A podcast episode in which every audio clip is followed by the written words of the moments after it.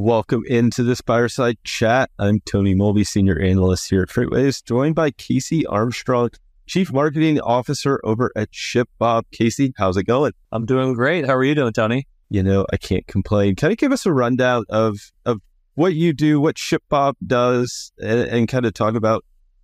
Obviously, we're going to talk about Black Friday and trends in, in e-commerce. So, can you give a rundown of what ShipBob does and, and what your role is there? Yeah, so as, as mentioned, I'm Casey Armstrong. I'm the chief marketing officer over here at ShipBob. I've been here for five and a half years. So I've been fortunate to see um, a lot of the growth and expansion that, that we've seen at ShipBob. We are a global fulfillment solution. We support thousands of brands selling all over the world. We've got 50 plus locations um, in the US and in Canada, UK, Europe, Australia.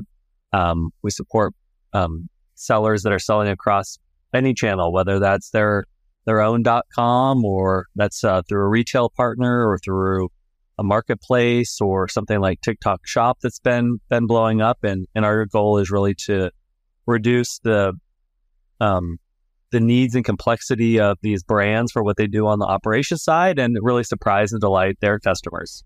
Awesome stuff. And, and you're you guys are coming off the biggest retail holiday of the year with Black Friday into Cyber Monday. Kind of talk about what the trends that we saw this year were. I, I know in in searching and some data that you all provided, like it, it seemed like a big growth week in terms of e-commerce as a whole, and then this kind of outsourced fulfillment as well.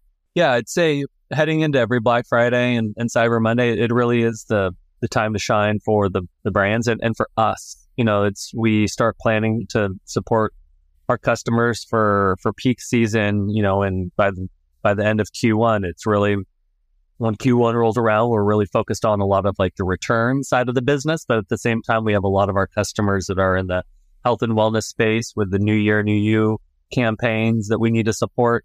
Uh, and then by the end of Q1, of course, we're supporting them throughout the year, but it's really planning on what does that next peak look like, both from an operations and from a technology standpoint. And uh, I know there have been just a lot of, um, you know, the environment now is a little bit different than it's been for the last decade. Uh, I'd say, including last year was similar to this year, where we were cautiously um, optimistic of what we'd see from consumers and you know how they were uh, spending their time and how they were spending their money.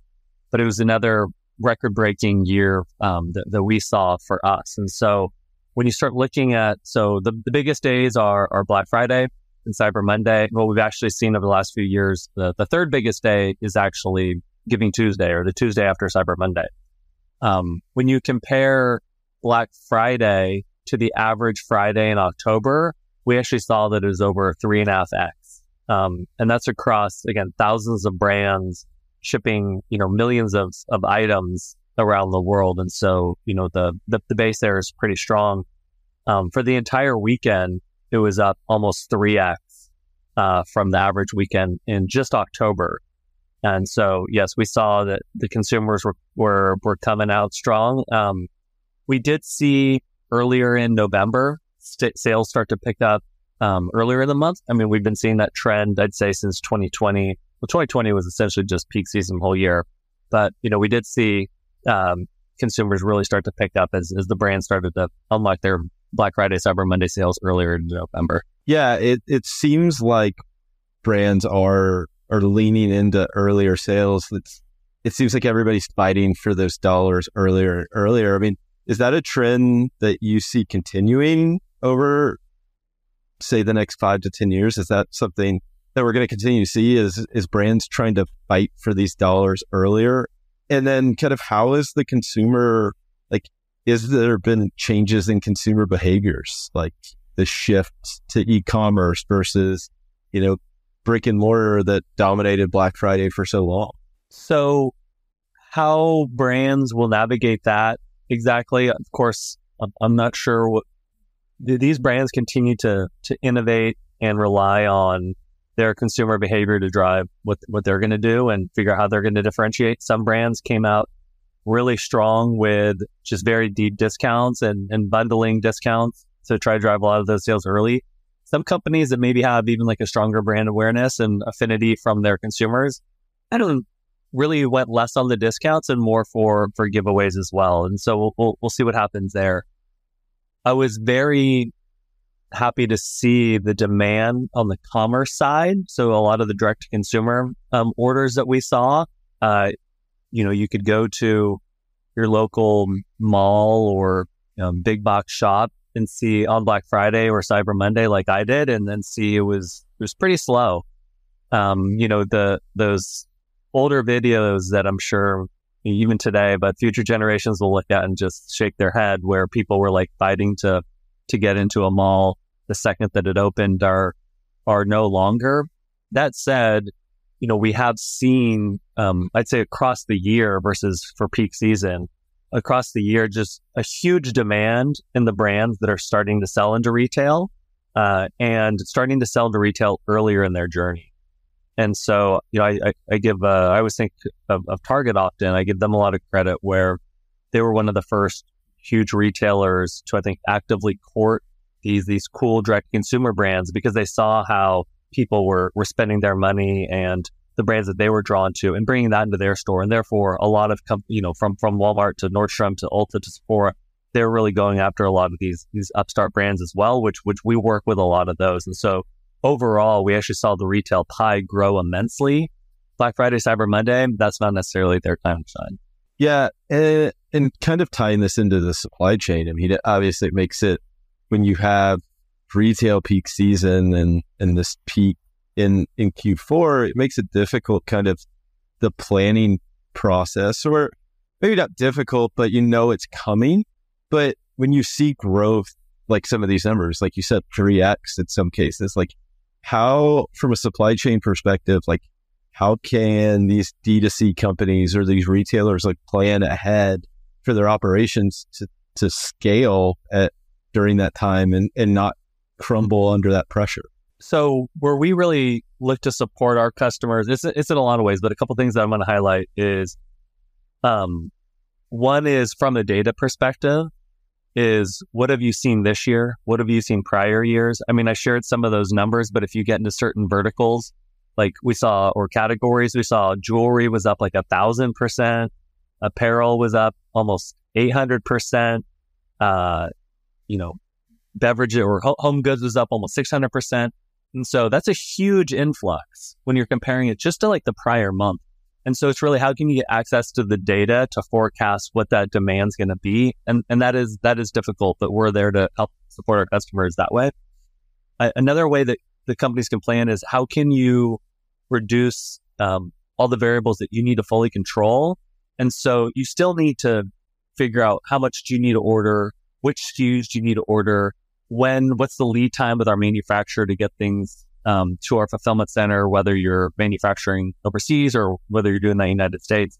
And then for us, we really want to be the easy button for these brands so that they don't need to worry about receiving the goods, storing the goods, getting these, getting these goods out. And again, whether they're, we're sending it to your retail partner's distribution center or whether we're shipping millions of direct to consumer orders to your end consumer, um, we can handle the influx in volume. We plan for that all year. That's, that's what we're here for.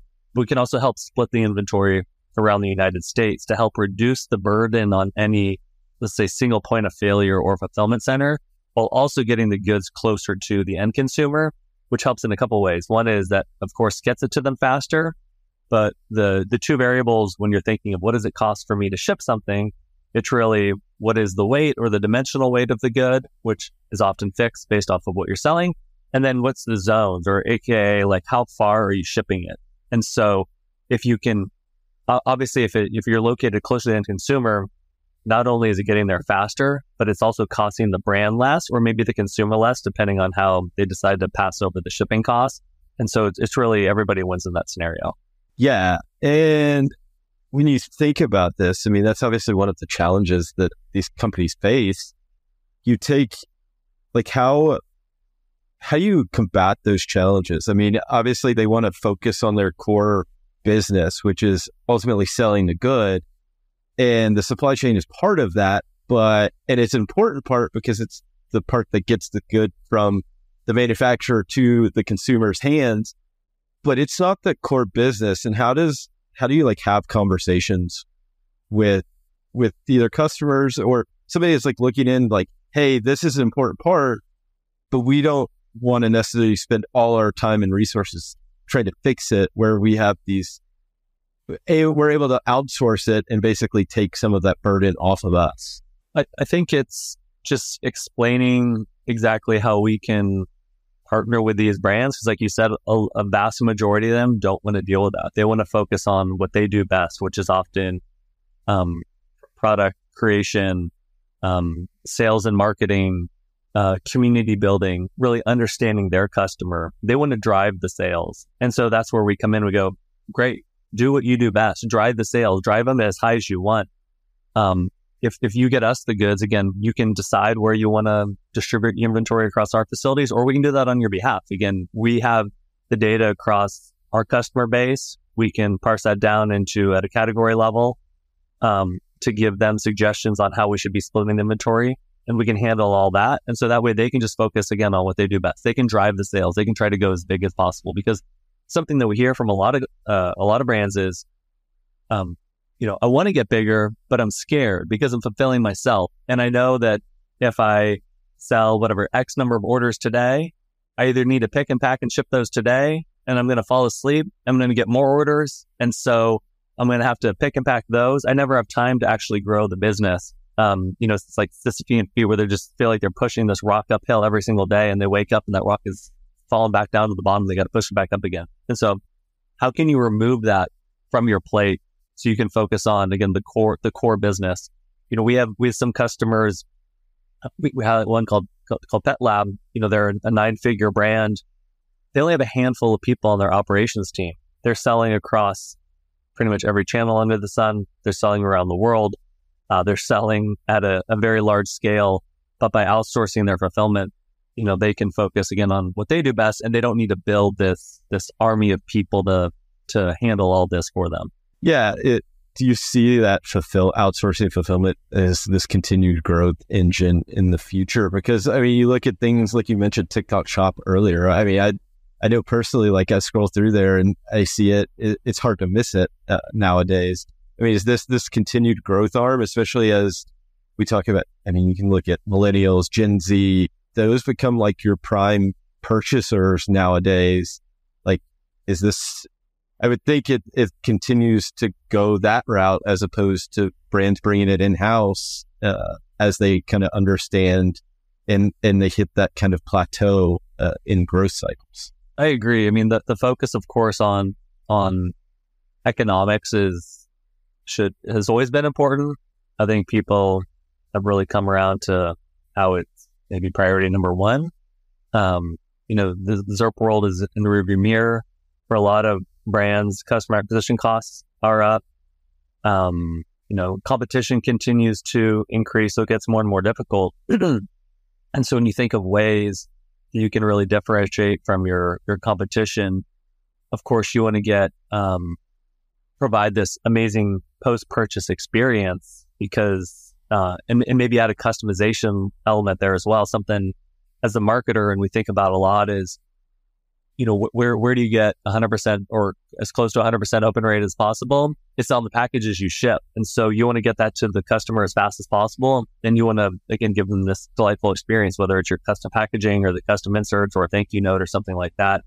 Um, but also, as you grow and scale, how can you identify some of the, the biggest line items that you're going to have, which shipping and fulfillment is always going to be one of them and maybe move from like a fixed cost model to a variable cost model. So if you're fulfilling yourself, whether that's, you know, in your spare bedroom or whether that's in your own warehouse, and then you have staff, you're going to have this always this, this fixed cost.